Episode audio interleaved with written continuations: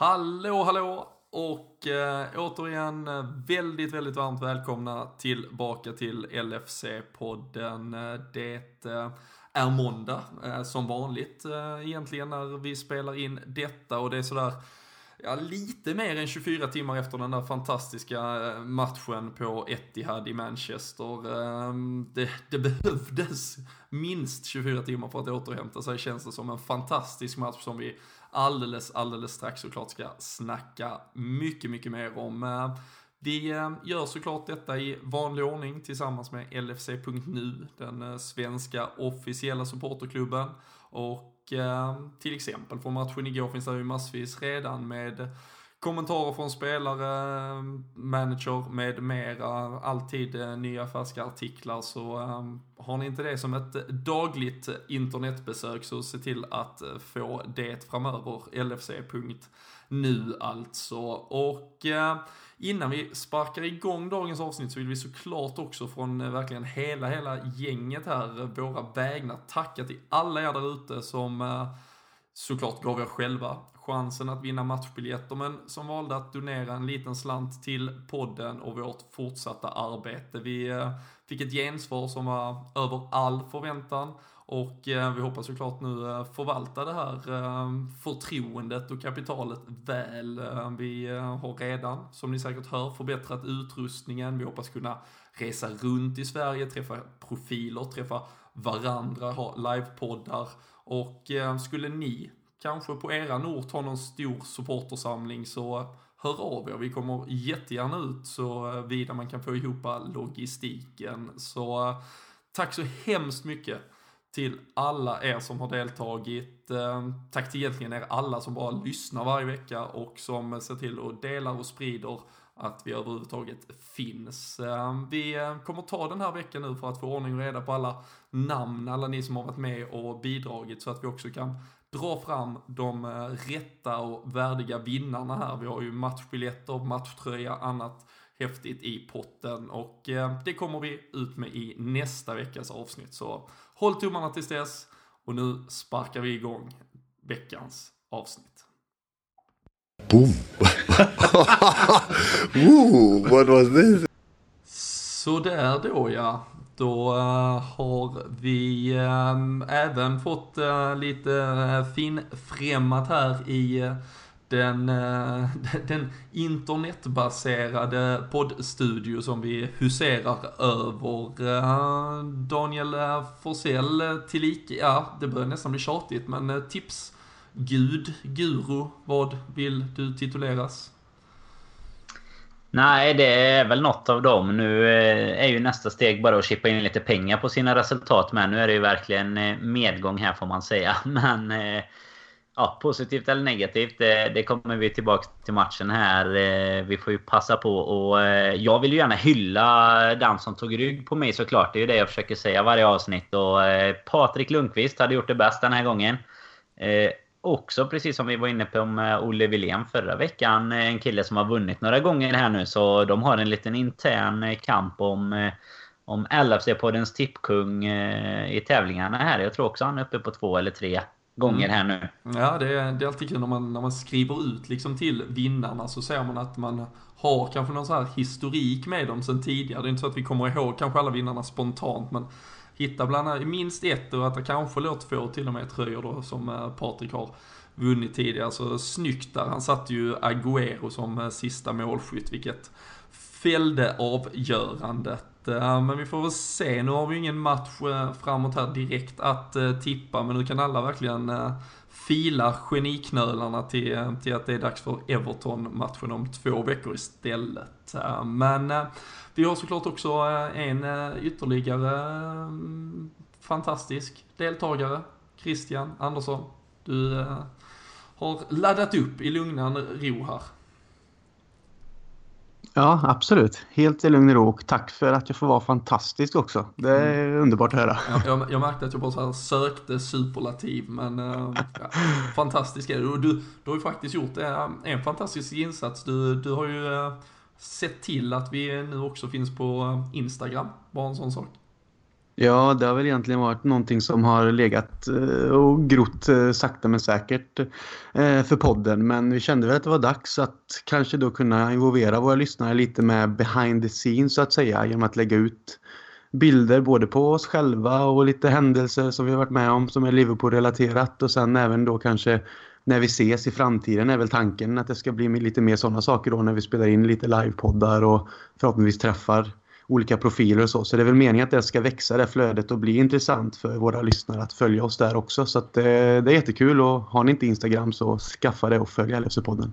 Stämmer bra det och eh, lika enkelt som Twitter, det är LFC-podden, eh, ett ord, sök på det så, så hittar ni oss där. Eh, du är bland annat med supporterklubbens uh, branschansvarige Pelle Enberg kom det upp en bild på en ung Christian Andersson och en, och en lätt Pelle Enberg i förhållande. Ja, jag tror som sagt, precis som jag skrev där i texten, att det är 2011. Jag tror, jag är inte säker, men kan, kan det vara matchen som du även var på Robin där när Köjt gjorde sitt hattrick? Var det 2011 eller är jag helt borta nu? United-matchen. Mm, ja, det var, det var 2011 där på vårkanten. Ja, jag tror faktiskt att det är den efter den matchen eh, som jag träffar Pelle. Om han nu var över där också. Men jag tror det. Jag har en känsla av det. Men ja, det är några år sedan nu och tiden går snabbt. Det är nästan lite obagligt. Men eh, många härliga minnen såklart. Så äh, är det. Och äh, vi, äh, vi ska väl försöka nu också då bita tag i den här eh, fantastiska matchen eh, som eh, på, på, på många sätt, det är klart vi kan säkert sitta och orda lite kring huruvida poäng skulle fördelas, huruvida kanske några röda kort, straffar, det fanns verkligen mycket att så här, bita tag i, men Daniel, ska vi, ska vi börja någonstans med att hur man andades ut när matchen var slut. Det får man verkligen säga att man gjorde. Det har man väl knappt lagt pulsen än känner jag. Det, det är så här. Det var, vad var det, 94 till slut. Intensiva, galna minuter tycker jag. Även om det till en början kanske var lite lugnare. Men man satt fasen på helspänn och kände att det kunde gå... Ja, det kunde fasen gått precis hur som helst känns det bara som. Och som du säger, straffar, röda kort, mål, allt möjligt. Det kunde allt kunde nog ha hänt i gårdagens match tror jag. Ja, nej det var ju verkligen, eh, och det, det är ju svårt så här att sitta och Ja, Michael Oliver som dömde matchen, han hade ju, eh, han hade ju fullt upp. Det verkligen, det verkligen smällde till, till höger och vänster och det var mycket, mycket 50-50. Eh, Christian, hur, hur, tycker du, bara som ett helhetsgrepp innan vi går in i matchen, hur tyckte du att han hanterade uppgiften han, han nu har fått och, och ses väl kanske av många som också den liksom den stora domaren i England sedan Mark Clattenburg eh, valde att lämna.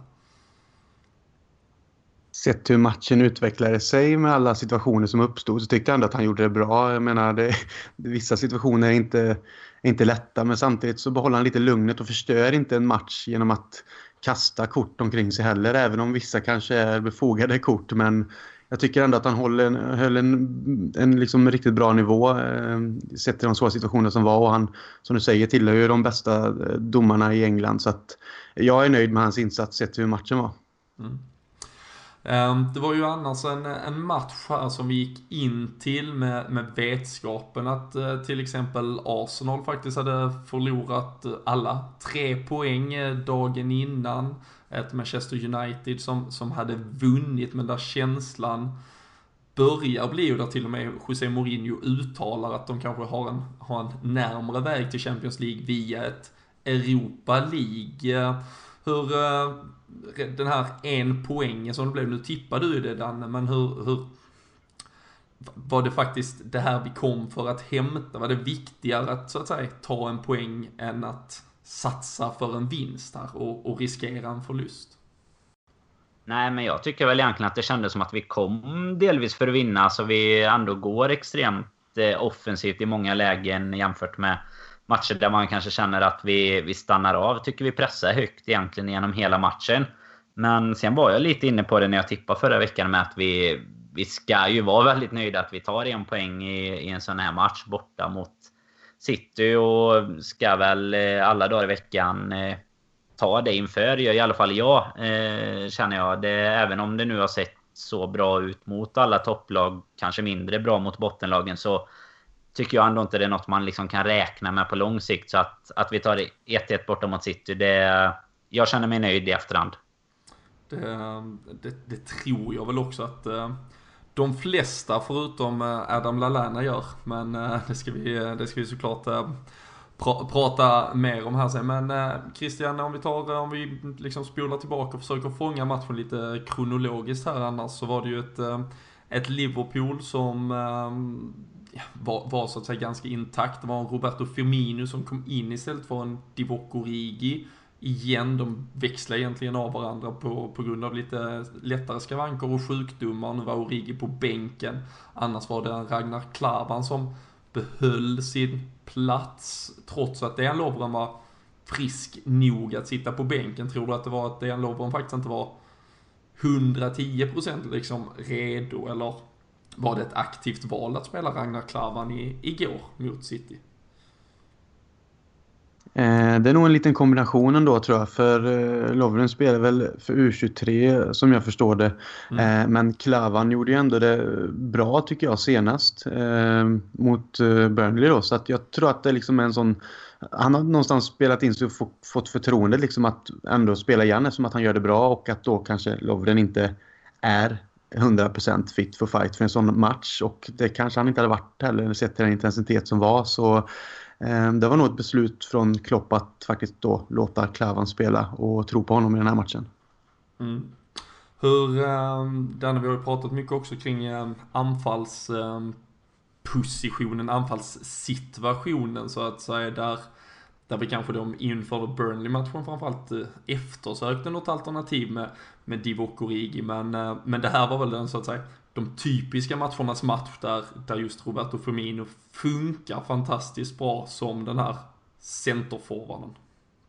Ja, så är det ju absolut. Sen får han ju några lägen eh, som eh, är riktiga strikerlägen också, som han tyvärr inte lyckas ta tillvara på helt fullt ut, tycker jag. Men eh, absolut jättenyttig i den här offensiva defensiven. Liksom, han bryter ju flera bollar, han pressar extremt bra. Så att jag tycker absolut en sån här match som man absolut kan fortsätta spela honom i även om vi skulle få in någon som är mer, eh, alltså vad ska man säga, mer en killer i, i straffområdet som gör de här målen som han kanske inte alltid lyckas göra då. Eh, men eh, nej, jag tror att han är otroligt nyttig för att styra resten också, även om kanske inte Coutinho riktigt hänger på där än. Vi får väl anledning att diskutera honom mer lite senare också. Men det, det känns som att han, han får med sig mittfält. Han, även om han inte kanske smackar och pekar och styr så mycket så känns det verkligen som att han får med sig de andra på sitt race jämfört med till exempel Origi då. Mm. Det, så jag tycker verkligen det är viktigt att få in han i framförallt toppmatcherna. Mm.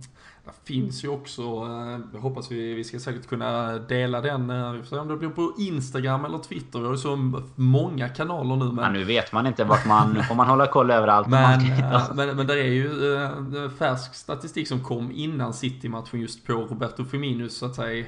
Alltså hur, hans anfallsspel egentligen, om man tog alla center forward så att säga. Jag reserverar mig här med topp 5-ligorna tror jag det var som hade spelare med minst 15 matcher då, då ligger han ju alltså etta på i stort sett allt vad gäller det spelet utan boll om man säger så, liksom i form av tacklingar, sprintar, eh, bollbrytningar och så vidare. Tia på en assistlista som är ganska fint också.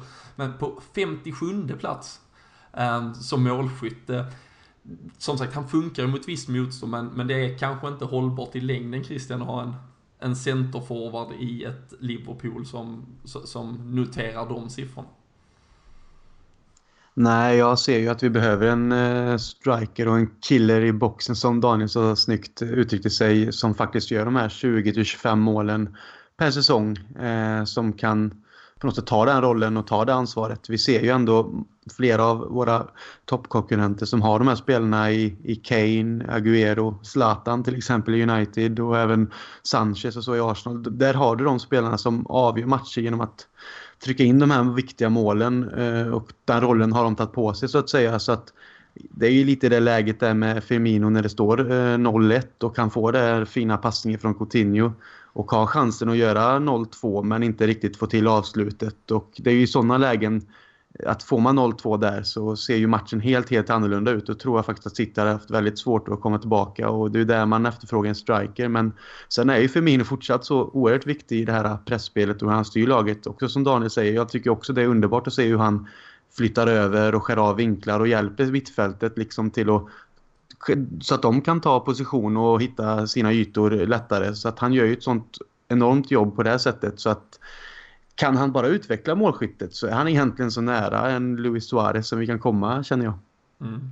Och, ehm, och, det, och det, han är ju dessutom en skolad defensiv mittfältare i grund och botten från Brasilien, så man ser att han har det där rivet i sig. Ehm, I, ehm, om vi tar motsatt ände Daniel, eh, så, så var det ju ett, om det då var ett balanserat Liverpool i form av att vi nu spelade Firmino som, som ensam anfallare så att säga, eller i den där rollen, så var det ett ett City som verkligen kom med det här eh, liksom powerlaget som de håller på att bygga med en Agüero, Sané, Silva, De Bruyne, Sterling. Det var, det var den här 4-1 offensiven och egentligen bara Yahya Touré så, som ensam på något sätt balansspelare. Hur, där känns det ju spontant som att Liverpool verkligen hade något att utnyttja. Hur tyckte du det blev den där, om man ska kalla det, mittfältsmatchen som, eh, som då Emre Can, Wijnaldum och, och Lalana egentligen fick spela mot dels försvara mot den här extrema skickligheten men, men att det övertag de kunde skapa sig också mot Jaya Touré.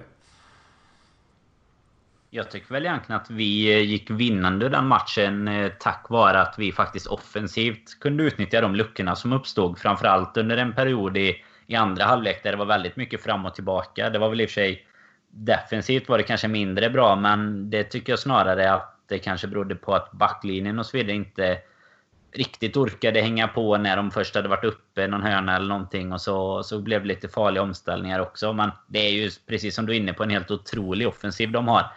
Eh, de spelarna går ju inte av för hacker och Sterling kommer ju springa ifrån James Milner om inte han är smartare. Och detsamma med Sané mot Klein. Så att jag tycker de skötte det riktigt bra ändå. För det...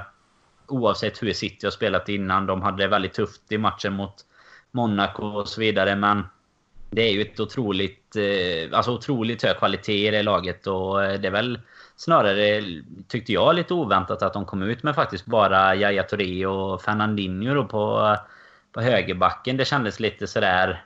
Nu, nu bjuder vi in Coutinho i den här matchen men eh, det var väl det enda som jag kände att vi inte riktigt kom med. Annars tycker jag att mittfältet är vår absolut starkaste lagdel i denna matchen. Det är Chan och Vinaldum tillsammans har fått mycket, mycket stryk i tidigare poddar och på andra forum. Men eh, skötte sig riktigt, riktigt bra igår. Mm. Nej, eh, Guardiola försöker väl på något sätt anamma det här eh, konceptet från Bayern München-tiden med en, en introverted right back, eller vad han försöker hitta på med Fernandinho som eh, den här Filip Lam-rollen som växlar en högerbacksroll med en mittfältsroll utefter hur, hur spelet ser ut. Men, men det kändes eh, lite kul som att eh, Yahya Touré faktiskt blev lite överkörd och det är också en spelare som kanske inte Ja, när, när han känner att, det, liksom, att han inte styr matchen så är han ju inte jättepepp på att försöka jobba sig in i den. Så det kändes som att vi fick ett övertag och det var kanske även en situation där han inte längre skulle fått vara kvar på planen. Ja, tiden har väl kommit ikapp Yahya Touré. Han är ju inte lika snabb och rörlig längre även om han har ett spelsinne och en bra fot. Så när den här energin som Wijnaldum och Chan sätter in på mittfältet mot honom så tycker jag att han, han hamnade fel eh, väldigt många gånger och kom inte alls in i matchen. Men eh, sen kommer ju den här situationen med där han ja, stämplar Chan rakt över, vad tog den? Var det i bröstet eller nästan ja, upp i... Bröstet, typ. Ja, det var bröstet, eller hur? Ja. Um, så att ja, det är ju egentligen, jag ser att det är ett klart eh, rött rätt kort. Eh, men Chan hjälper honom lite där genom att inte ligga kvar utan att han ställer sig upp. Så att det är väl hedersamt gjort av Chan i det läget men det hade ju varit skönt med ett rött kort i det läget av matchen så att säga. Mm. Hur, um, vi, du, du och jag bland annat och, och, och många därtill såklart och i, i andra forum, men detta vi, vi pratar ju mycket efter eh, Barcelona, Paris till exempel. Man, man, har ju sin inre kärlek till Luis Suarez. Man kan säga vad man vill om hans beteende. Barcelona kanske som klubb har ett rykte om sig att hjälpa domaren på traven i vissa beslutsfattande fattande lägen. Är det, är det, vi har pratat lite om Liverpools naivitet ibland. Är det, är det faktiskt ett sånt läge där med Emre Can? Man kan ju säga att det är extremt hedersamt av honom, men tar han sig lite för huvudet, vrider sig i lite mera smärta, då hade det kliat i Michael Olivers bakficka efter det röda kortet.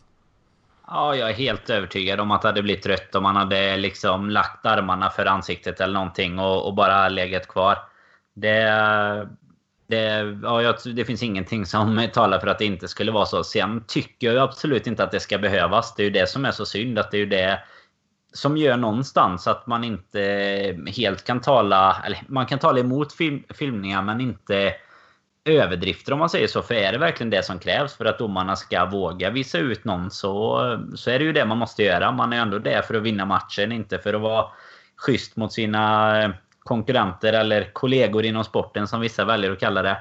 Eh, utan jag tycker väl att eh, där borde Oliver våga ta det röda ändå. Han står ju jättebra för att se vad som händer. Men jag är helt säker på att om Sean bara hade tagit sig för ansiktet och, och rullat något extra varv så, så hade han rykt där. Mm. Och det här, det ska inte, vi ska inte dra igång någon, eh, någon, någon total så här eh, du, domarpodd eh, här dagen till här, men, men det är ju ett, det, det här, det här tyvärr ger ju extremt mycket liksom, jag kanske personligen står på den där sidan att jag tycker att, jag tycker inte att det behövs att man ska överdriva, men jag tycker att det, det faktiskt, eller jag tycker att domarna har tvingat fram det lite. Ehm, vi såg ju faktiskt också i, ehm, om man nu såg Monaco City till exempel, där Agüero har ett jätteläge där han faktiskt får till ett helt, liksom ett halvdant okej okay, avslut, men sen blir fullständigt nersparkad efteråt det är ju faktiskt, bara för att någon har skjutit får du inte sparka ner någon fullständigt, men, men då är det istället, hade han bara liksom dratt iväg bollen till inkast och sen blivit nersparkad, då hade han ju fått straffen. Och, och där föder ju domarna lite ett, ett problem genom att, ja men låt bollen bara strunta i att försöka spela, strunta i att försöka stå upp, för om du står upp och någon drar i din tröja, domaren kommer att vänta tills du trillar, för annars är du liksom, annars verkar du kunna hantera detta själv. Det hade varit kul att se en, domar, liksom en domarkår som gick in och faktiskt tog både kort, tog frisparkar direkt. Saker och ting händer och inte bara när, när en spelare markerar att äh, nu känner jag att jag vill ha den här frisparken. För, för annars kommer de aldrig kunna tvätta bort att spelare känner sig så att säga tvingade att markera vad som har hänt. Och, eh, Ja, jag tror jag ska nog vara lycklig som sagt, eh, ni båda är inne på det, att eh, det blev som det blev, att Emre Can i stort sett bara tog sig, kliade, reste sig upp direkt. Det hade nog liksom räckt med att han hade vänt sig ner i gräset i 20 sekunder så hade man kunnat sälja in på ett annat sätt till hela läktaren att Yahya Tourés beteende här har skadat en spelare, då måste han ut. Nu när uppenbarligen Chan visar att han inte har några problem egentligen med det som har hänt så, så hade det såklart känts jättekonstigt för Oliver att, att visa ut spelarna eftersom, eftersom det inte var så skadligt. Men det var ju fortfarande ett väldigt farligt agerande. Så nej, det, ja, det är jättemärkligt men på många sätt eftersom man ska väl någonstans liksom älska, älska fotbollen och, och den matchen vi fick se till, till syvende och sist så kanske det var var ganska kul ändå, även om resultatmässigt så hade Liverpool såklart haft ett en fördel i alla fall får man väl ana samtidigt som vi, vi har haft svårt när lag har varit eh, mer försvarsinriktade så det, det är ju faktiskt inte heller någon garant för, eh, för succé. Men eh, domslut, på tal om det Krille, så, så blev det ju sen en, en straff som eh, gav eh, Liverpool ledningen. Eh, tycker väl inte man kan orda så mycket om den, så eh, det är väl snarare att, att hylla Mr Reliable, ehm, James Milner, har nu gjort, eh, han har inte missat en straff sen eh, Aston Villa-tiden för snart 10 år sedan och 47 straffmål i Premier League. 37 av de eh, matcherna, eller 47 stycken ja, matcher han har gjort mål på straff i. Så att säga 37 vinster, 10 oavgjorda. Det, det är rekord faktiskt och han fortsätter leverera. Ja, han är ju lite av ett unikum så att säga just när det kommer till straffar och den straffen han slår i den här matchen är ju också helt otroligt bra. Så att, eh, det känns som att, att han har de... hade kunnat liksom stå i den stolpen och slängt sig mot den och ändå inte tagit den typ. Nej men precis och det är ju det liksom att han, han liksom är så pass bestämd och vet vad han ska göra. Han kliver upp där, han har nerverna och han känns lugn och man, liksom, man kan lita på honom att Ja, det är ju straff. Man kan ju aldrig säga, säga, att den alltid ska gå in. Men man får ändå känslan när han går upp att det här blir inga problem. Och när han slår till den på det här sättet så är det liksom bara att och, ja, tacka och ta emot och vara glad över att vi har en sån spelare som kan slå de straffarna. För vi har haft en del spelare genom den moderna tiden som har missat straffar som egentligen bara borde sitta i nätet. Mm. Mario Balotelli-klass på, på James Milner nu helt enkelt. Uh, på tal om James Milner, snyggt av Cityfansen att bua ut honom där också. Efter allt han svek han har stått för mot klubben. Nej, jag fattar ingenting. Det jag var faktiskt chockad första gången och då tänkte jag att det är väl... Ja, vad ska man säga? Det är väl någonting som de kanske gör för att markera lite en tidigare spelare. Men det, jag vet inte om jag nästan har varit med om att något, någon har buat så mycket och att en spelare genom hela matchen. Jag är faktiskt det, är riktigt chockad. Det brukar dessutom vara rätt tyst på Etihad annars. Så att eh, det, det bidrog väl till stämningen kanske om inte annat då. Men jag tyckte det var konstigt faktiskt. Ja, du är fullständigt bisarr. En spelare som liksom egentligen kom till City när de höll på att bygga den här eh, dynastin som de blev. Liksom ta det här steget in i fotbollens finrum. Var där fem säsonger, vinner två ligatitlar och laget som precis som i Liverpool liksom var beredd att spela vilken position han än sattes på och, och lämna klubben när hans kontrakt gick ut för att man inte längre ville satsa på honom. Och, och så blir man utbuad som, som egentligen liksom att man har kört en sån här Fernando Torres-övergång i stort sett. Det, ja, det var fullständigt bisarrt tyckte jag. Extremt skönt faktiskt att han fick eh, kliva fram och, och trycka dit den, eh, den där straffen. Och, eh, har ju nu straffat båda Manchesterklubbarna på deras hemmaplan och bara en sån sak är ju ganska, ganska gött. Men det kändes där också. Ja, förlåt. Ja, jag tänkte bara flika in, jag läste någonting roligt där på Twitter också, liksom att det var någon som skrev det just att det här med buandet mot James Milner att man inte riktigt förstod Man City-fansen. Men sen fick, får man ju inte glömma heller att klubben grundades 2008 så de har ju inte kommit så långt än. Eh, så att de vet inte bättre. Så jag tyckte det var lite roligt att det, det var den Det kommer ju nästa, i det. nästa så här supporterlektion får man, får man det hemskickat. Att om spelaren lämnar för att du inte vill ha honom då ska du, vara upp, då ska du uppskatta honom. De inte. Precis, ja, man lär sig såg att det hände någonstans förra veckan. Eh, såg de på eh, Match of the Day att det var något lag som buade ut någon. Så tänkte de att men då ska vi också göra det när det kommer en spelare som har spelat för oss eh, till Etihad igen. Ja. Måste man bua verkar det som. Fantastiskt. Och inte ens uh, utsålt på Etihad. Det, nej, det var tragiskt. Som vanligt tänkte jag säga. Men det, ja. det, är, ju, det är ju riktigt tragiskt. Alltså, det är konstigt även om... Som Krille skämtar lite om, liksom inte skapade så sent kanske. Men just att de inte har varit stora så länge. Men det är ju oerhört konstigt. Men det är väl en diskussion för, för Citypodden kanske. Ja, precis. Man kan ju hoppas att på något sätt människor i Manchester som bara tycker om fotboll i alla fall fick liksom något att eh, se fram emot med, med söndagens match där. För det var ju ändå en, en lektion i, eh, i hur kul fotboll kan vara, i alla fall om man är objektiv. Annars var det eh, nästan fysiskt krävande att, att se det där. Men, eh, men det kändes där också i, i det skedet, det är ju tidigt i andra halvlek, vi får 1-0. Eh, vi pratar om det här mittfälts, eh, kanske att vi ägde det mot, mot framförallt Yahya Touré där på, på mitten. Det var ett läge som var nästan bisarrt där Emre Can la bollen bredvid honom och gick förbi honom. Det kändes också som att i liksom innan City riktigt kom in i andra andningen i andra halvlek så hade vi ett läge där vi faktiskt kunde ha straffat dem på riktigt. Där, om vi, någon gång känns det som att vi liksom ändå faktiskt vände hemåt. Men där, om vi bara hade tryckt gasen i botten första kvarten 20 i andra halvlek så, så, så hade vi faktiskt övertaget. Ja, det känns som vi hade kunnat eh, sätta den klassiska spiken i kistan. För eh, det, vi var lite mer taggade kändes det som i alla fall. Och hade, de var väl kanske mer beredda på att vi skulle försvara en ledning eller någonting. Kan jag tänka mig. Och, och gick ut med liksom...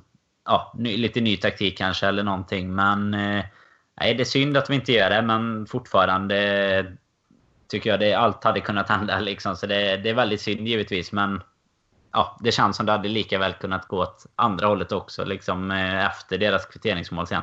Så mm. att, eh, svårt, att, svårt att vara missnöjd eller så trots missar och, och så som vi hade med faktiskt. Du, eh, du nämner eh, kvitteringsmålet där, eh, City såklart, liksom, det skapades ju chanser på, på båda håll, men Christian, vi, vi passade ju faktiskt på här innan vi gick, gick in och satte oss och la vi upp en bild på, på, på Instagram. Den kan vi lägga ut på Twitter sen här också. Just på hur, hur vi försvarar i det här läget där, eh, där City gör sitt eh, 1-1 mål. De kommer ju runt på högerkanten. James Milner är inte alltid så himla bra på att kanske stänga den där eventuella och liksom ganska farliga inläggsytan som de får. Men, men sen är det också Ragnar Klarman som väljer att ta ett man-man-spel mot Sergio Aguero istället för att falla ner och, och försvara yta. Hur, ehm, hur såg du på, på just målet som kom? Eh, det var ju många chanser men, men det där blev ju såklart det, det avgörande. Och när bollen väl slogs över ut till De Bruyne ut på kanten där så gick det ju oerhört snabbt för han tog ju ner bollen otroligt snyggt och sen la han ju det bara till rätta och skruvade in den perfekt eh, i, yta för, för Agüero som bara kunde göra en enkel tap-in men Jamie Carragher var ju Eh, förklarar ju situationen väldigt bra tycker jag då på eh, i Sky-studion där eh, när han satt och kollade matchen live också när de hade honom uppe där på skärmen så förklarar han ju det här med hur James Miller egentligen håller sin position väldigt, väldigt bra tills det att bollen börjar komma in i banan. Eh, och att när bollen sen slås över så ska han egentligen då flytta ut kanske en, två meter för att just kunna bryta kanske bollbanan. Eller vara i position för att kunna bryta bollbanan. Eller vara närmare sin spelare då. Att det är där det felar lite. Och sen att Klavan då eh, istället ska gå in i yta också i, i bollens bana om man säger och strunta i sin spelare och bara täcka yta då för att inte bollen ska kunna spelas in. Så att eh, där som gammal försvarare och med så många matcher i bagaget så tycker jag att Carragher gör en eh, perfekt analys på hur vi borde försvarat oss och kanske borde eh, fortsätta försvara oss när det kommer till sådana inspel. För det hände ju ungefär samma mot Burnley fick man se i studion också. och Det var ju också Klavan så att där har vi någonting att, att, att lära oss på. Mm. Um, den, visserligen, vi, vi, vi, visste ju att eh, uh, Ragnar Klavan skulle uh, få det tufft mot Agüero när han gick ut uh, typiskt så här uh, jinxat kvällen innan och sa att han såg fram emot att möta Agüero och att kände sig att han hade liksom lite övertag. Ja, då var det givet. Så minst ett mål får vi väl vara, vara nöjda med nästan. Det var det var, kändes självklart när man går ut och säger att nej men jag är inte rädd för att möta Agüero. Så, så någonting, eh, man kan väl inte kalla det ett misstag så sett, men eh, det visade väl Agüero såklart att han är snäppet vassare av de två eh, faktiskt. Jag tycker att det Krille förklarade bra där, alltså det är helt, helt rätt egentligen att Alltså han, han måste se mer på ytan på spelare där egentligen. Det är ju, Chelsea är väl vårt bästa exempel på ett lag som visar kanske vinner en sån här match med 1-0 istället bara för att de är så extremt duktiga på att alltid tappa igen de bollarna. Och alla vet ju att eh, De Bruyne är extremt bra. Även om han har varit lite i en, en formsvacka och kanske inte gjorde sin allra bästa match mot Liverpool nu heller. Men nej, han får ju in några sådana bollar varje match känns som i alla fall. Mm. Och det känns ju också som att eh, nu, nu har ju Klavan eh, startat, han har ju spelat ett par av de här stormatcherna så att säga mot ett par liksom stora starka anfallare. Vi har ju även sett eh, till exempel Joel Matip göra det riktigt bra mot en Diego Costa stundtals. Vi har varit bra mot, eh, mot Zlatan har vi faktiskt egentligen gjort två, två bra matcher också. Men, men Agüero som har den här speeden och finessen och liksom verkligen sticker in och älskar den där första ytan. Där känns det kanske också, um, vi faller tillbaka lite på naiviteten. Men att man liksom ändå tror att man kan spela man-man mot honom och försöka liksom hålla linjen uppe vid straffområdet. Um, hade vi liksom bara sjunkit ner och, och fått, det kanske ändå hade varit att De Bruyne hade hittat Agüero med en boll, men då hade det plötsligt varit med två, tre, fyra Liverpool-kroppar mellan boll och mål. Och, och du, du nämner Chelsea och just, just det är ju något de också är fantastiskt bra på, att hur de än försvarar, vilken situation det än blir av en boll som har kommit in i straffområdet, så har man försvarare på rätt sida. Och eh, vi har ju pratat om eh, ja, kontringsspelet där vi har blivit lite ja, tagna på sängen eh, egentligen eh, så att säga bakom ryggen på oss. Och, och vi blev det ju här igen och vi blev det mot Burnley. Så det, det är ju något att, att, att jobba på vad gäller den. Och vi, vi har ju förr, eh, och när vi mötte Tottenham till exempel, denna säsongen pratat om den där ytan som Tottenham ofta släpper bakom. Och, och man ser kanske lite tendenser att vi, vi släpper lite väl mycket egen yta också bakom vårt försvar. Och det, det tror jag vi kan vinna mycket på om vi kan försöka balansera för framtiden. För där, eh, där, finns, eh, där finns mycket att, mycket att hämta om vi blir lite mer jag fokuserade på helt enkelt positionering och, och boll och inte försöker har övertron att vi kan eh, vinna varje duell mot, eh, mot så här bra spelare. För, för Ragnar Klavan är tyvärr inte kanske helt i nivå med, med Sergio Aguero. Eh, oavsett hur mycket vi såklart älskar honom.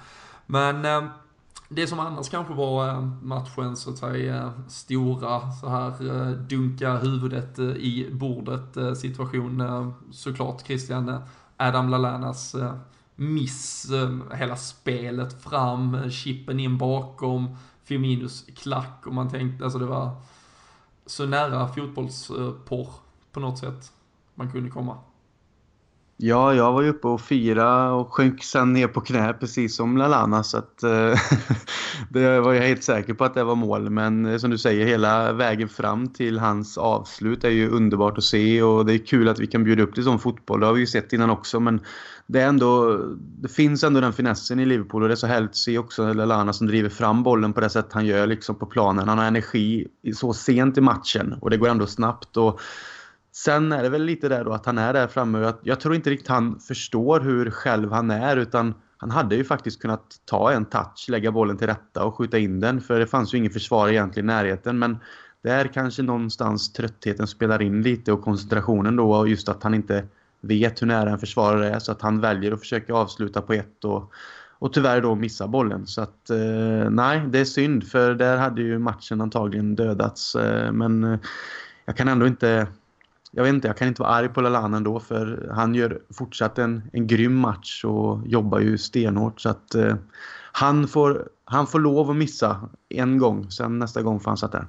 Ja, ja han, han bad ju själv om ursäkt eh, till, till Klopp direkt efter matchen till, till lagkamraterna i, i omklädningsrummet efteråt. Ehm, um, Jörgen Klopp hade ju kontrat med och frågat vad, vad fan ber du om ursäkt för? Du var, du är helt fantastisk. Um, såklart har han ju fullföljt liksom en matchplan till, till punkt och pricka. Löpte återigen eh, överlägset mest på planen, 13,5 eh, kilometer, 1,5 kilometer mer än någon annan och eh, hade 11 stycken så att säga tempoväxlingar, sprinter, mer än någon annan. Det var alltså inte att de bara hade 11 utan 11 fler än, än, än tvåan på den listan. Ehm, Danne, det, det har också varit en spelare, Lalana framförallt i höstas, som var fantastisk, som har formdippat lite lite upp och ner men men arbetsinsatsen har man ju fått och, och den kommer ju också väl till pass mot just den här mot lite, lite Firmino-liknelsen.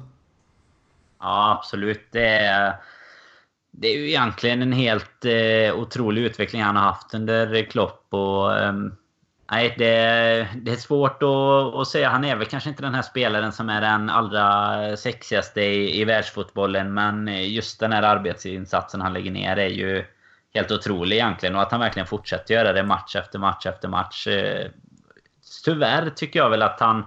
Nu absolut inte på grund av den här missen, men eh, han började ju säsongen så bra med att bidra med poäng och så också. Och det har han väl tappat lite kanske, men... Eh, ska inte ta ifrån honom någonting bara för att han missar det läget, tycker inte jag. Jag var väl som Krille uppe och hade redan tagit ett ärovarv runt huset stort sett när han skulle ha gjort mål, men...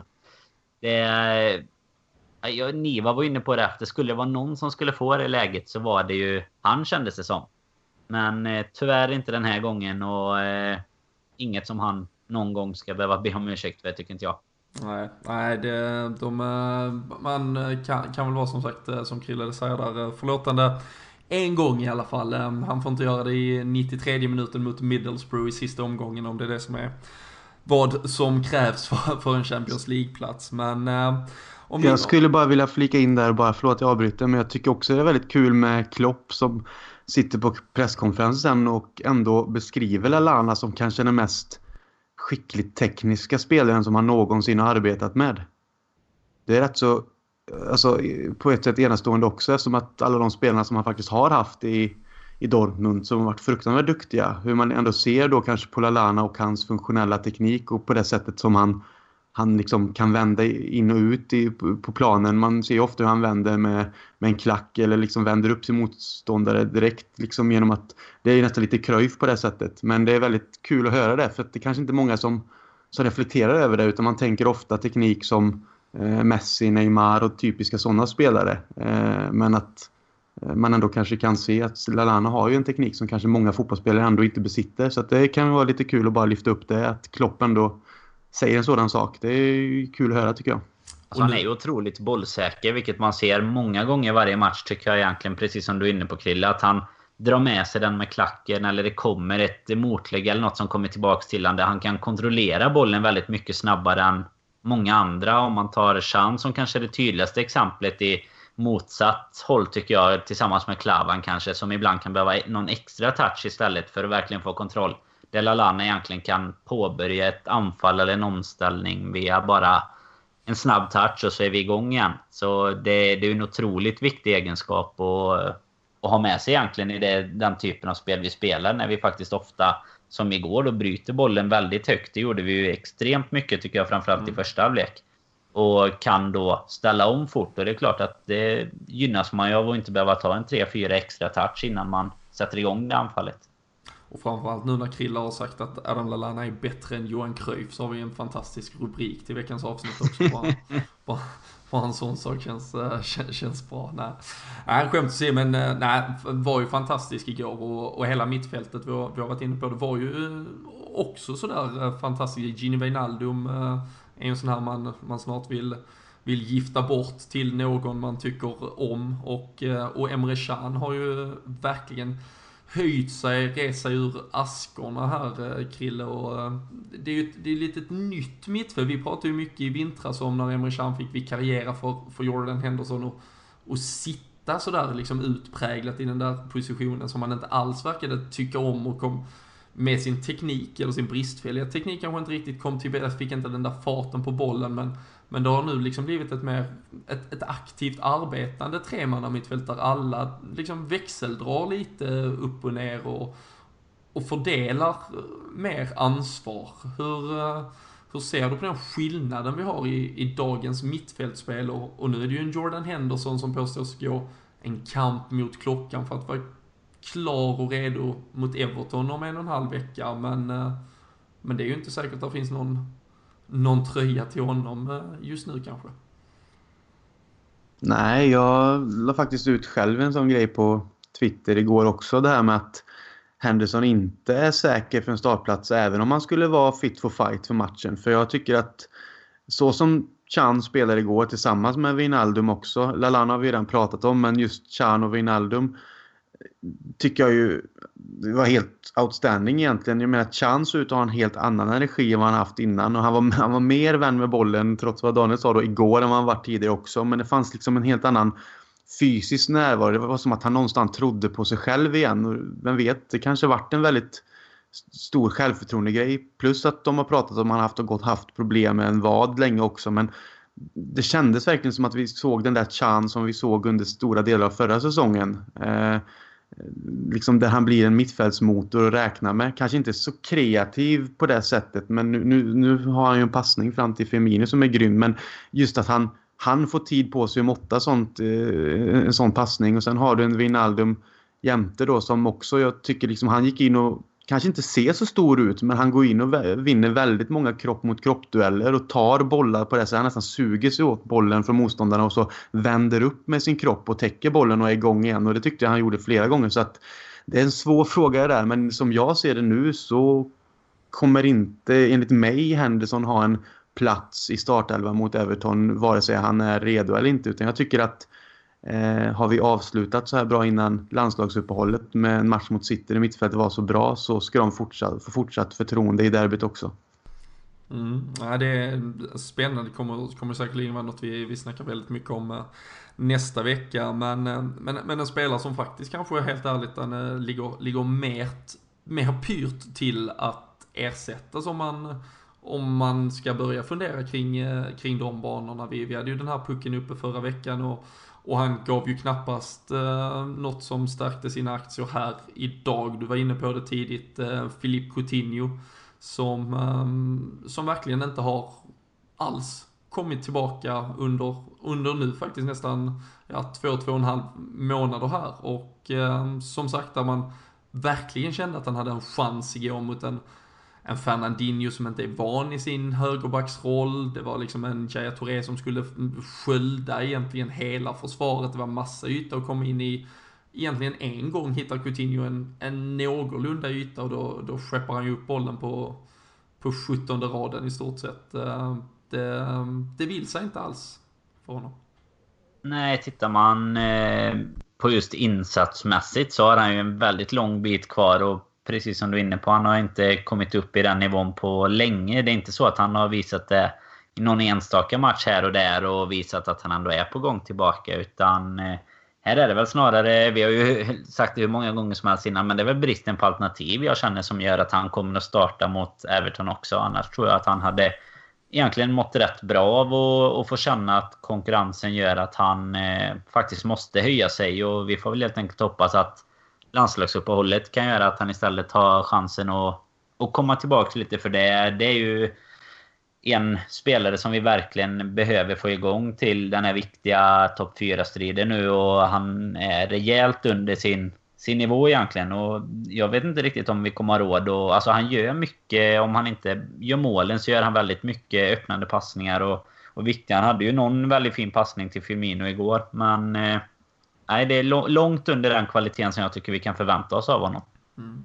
Och frågan är ju nu, nu, eh, man vet ju såklart aldrig med Daniel Sturridge, det, det, det har vi ju lärt oss. Eh, Divock Origi um, knackade lite på dörren, han fick ett längre inhopp i, igår. Han, han var ju den som startade mot Burnley och, och som sagt med en Jordan Henderson eventuellt tillbaka så, så frigör det ju ändå en eventuell lösning på en Wijnaldum, Adam Lallana i en offensivare position. Jag, jag, jag tror att eh, Philippe Coutinho skulle kunna riskera att Eh, att vara bänkad eh, i det här derbyt. Eh, det, det är såklart enklare att prata om det om, om en vecka när, vi, när man har sett lite hur, hur landslagssamlingarna har eh, fortlöpt och så vidare. Men det, ehm, det känns absolut som att, framförallt också Christian, att hans Alltså hela hans närvaro, det, det är nästan uppgivenhet eh, alla eh, Balotelli liksom. Det eh, känns inte alls, alltså även om han nu inte bidrar i offensiven så, så hade han ju kunnat anamma en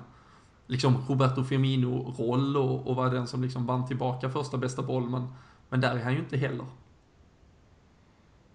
Nej, från att ha lyst med självförtroende i början av säsongen och stor del av den till att han fick den här skadan och det nya kontraktet så ser det ut som att han egentligen vantrivs nu. Så att eh, det är lite svårt också tycker jag för det är väl lite med självförtroende också och skadan hur mycket det har påverkat just kanske fysisk form med. Men det känns som att det går lite saktare alla bollbehandlingar och de här äh, riktningarna han gör i, i sidled eller så för att komma runt sin försvarare och kunna komma till avslut och så. Då. Han, han lyckades ändå komma till några sådana lägen igår men då var ju avsluten istället eh, fruktansvärt eh, dåliga. Men just nu så känns det väl som ni säger att han skulle må bra av att få vara vid sidan lite och tyvärr är det ju konkurrensen då att hade vi haft bättre alternativ så kanske det hade hjälpt eh, honom att höja sig med precis som det varit med egentligen Karius och Mignolet då.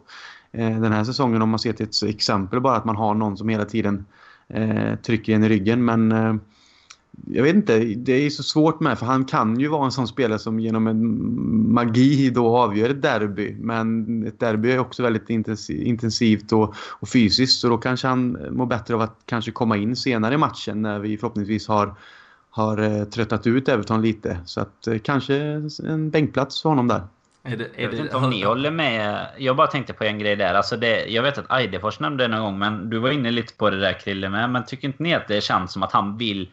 Alltså det, i det här pressspelet, han vill inte riktigt spela det pressspelet. Alltså varje gång han ska ta den här löpningen ut på sin vänsterkant så ser det lite jobbigt ut för honom. Lite så här borra ner huvudet och, och dra sig ut liksom att ah, fasen jag vet att jag måste ut hit nu så nu borrar jag ner huvudet och, och ger allt jag kan. Medan Firmino och Lalano de, de löper för att göra det viktigt och bra för laget. Medan Coutinho känns mer som att nej men jag, jag vet att jag måste. Eh, så att just det försvarsjobbet vet jag inte om han vill ta eller om han bara måste ta det liksom.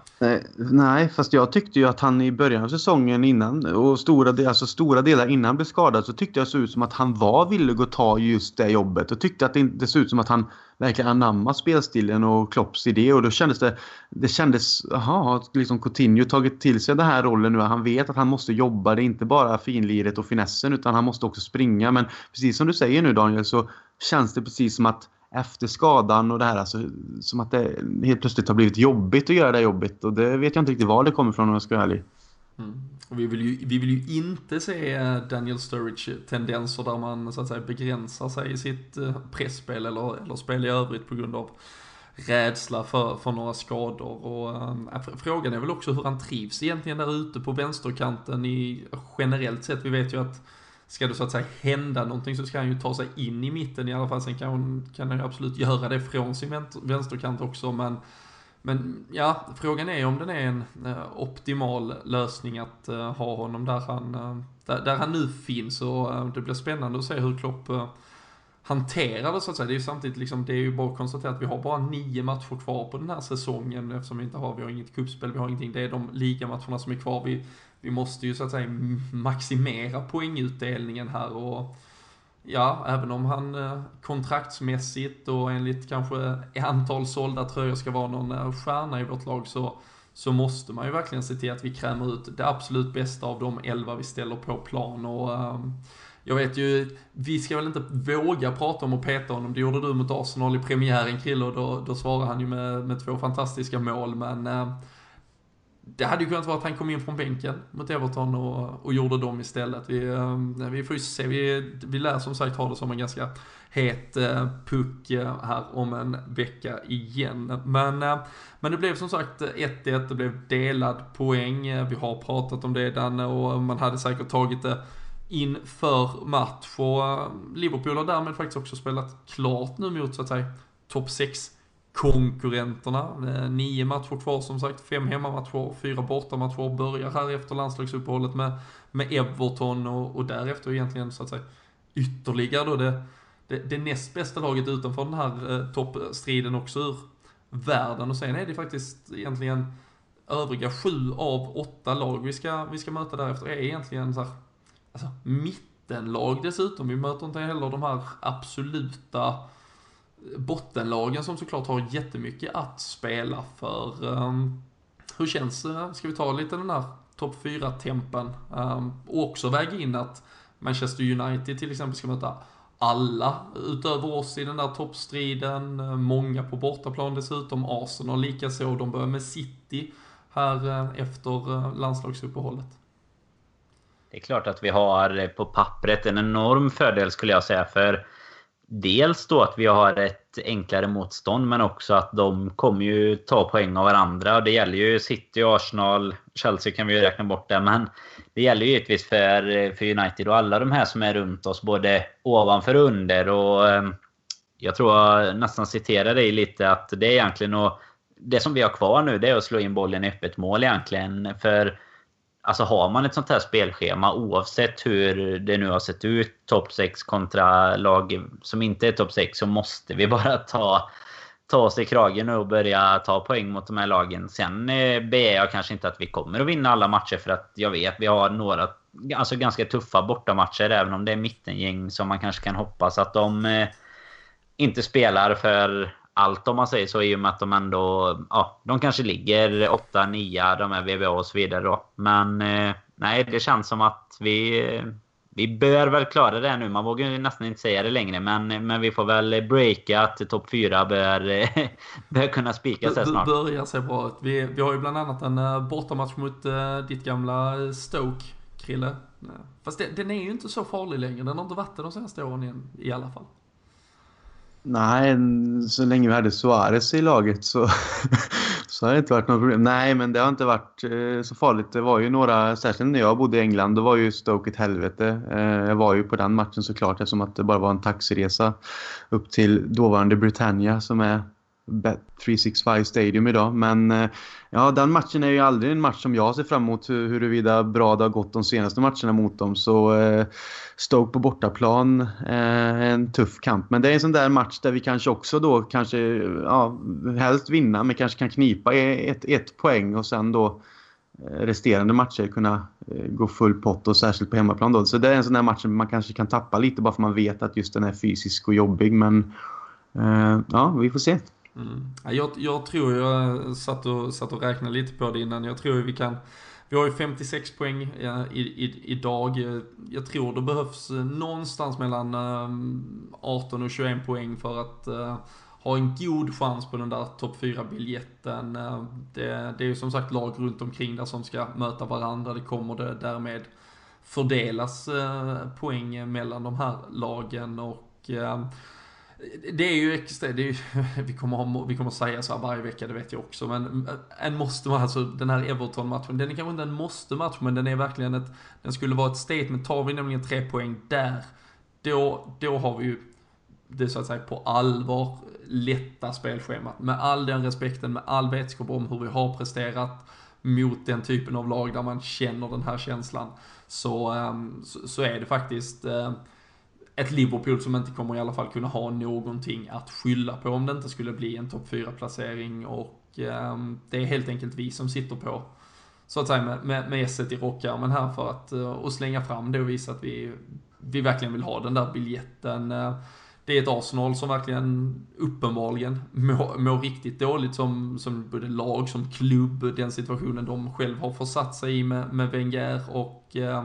ett Manchester United där egentligen eh, Mourinho pratar om, som sagt, att en enklare väg till Champions League kanske rent av för dem är att just satsa på Europa League där de är ett dubbelmöte mot Anderlecht, ett, eh, ja, en lottning i en semifinal och sen en final eventuellt på, eh, på Friends Arena från att säkra sin biljett. Och, och det med all respekt så är det faktiskt ett Europa League detta året som är är lite enklare än det Europa League som vi faktiskt behövde eh, ta oss igenom. Vi hade ju United, vi hade Dortmund, vi hade Villarreal innan en final mot Sevilla. Det är ju i stort sett Champions League-klass på en sån um, genomfart. Så um, Liverpool har idag faktiskt riktigt, riktigt goda chanser och, och faktiskt sitter på, på, på den där biljetten själv just nu och det, det handlar bara om att inte sjabbla bort den skulle jag säga. Det, um, Ja, vi får se. Danne, vi, vi står ju där sista matchen mot Middlesbrough. Tror du vi får uh, fira en uh, topp 4-placering då?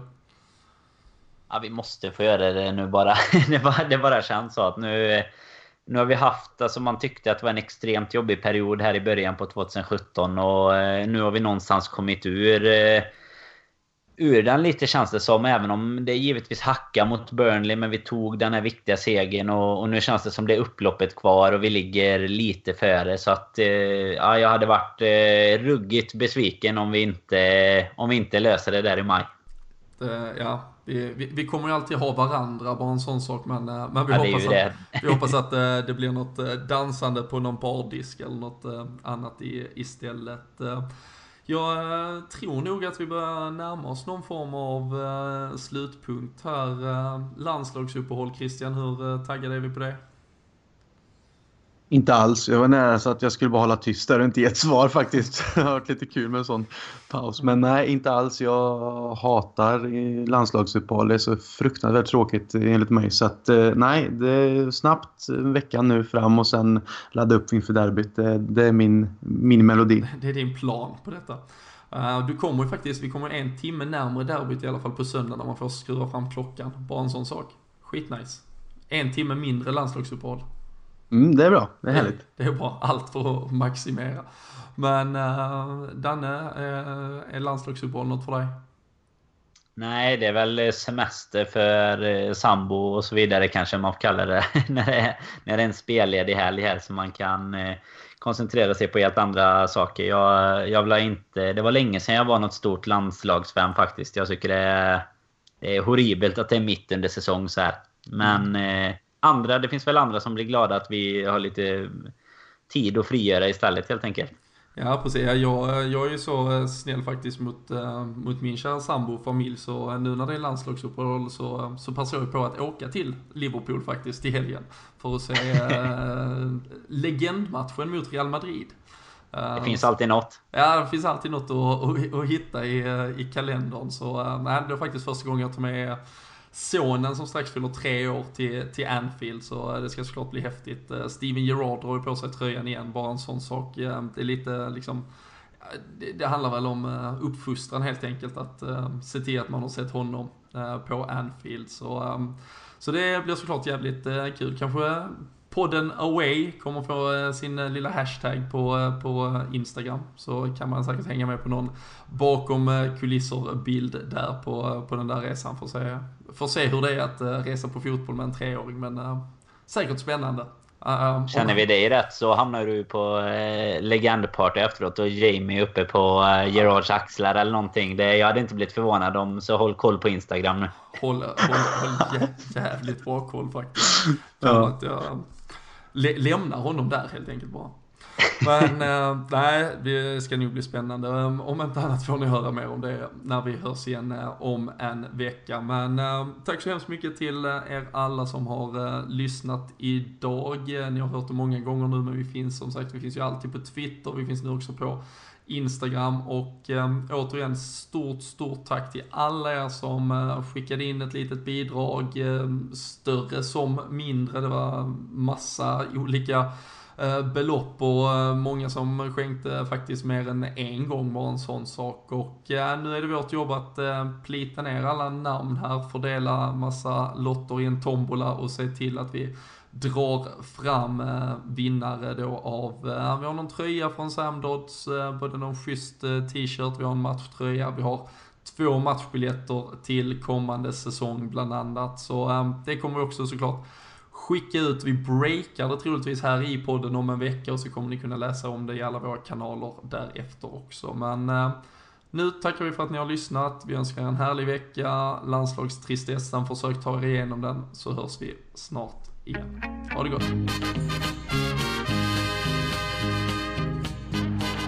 Liverpool are champions of Europe!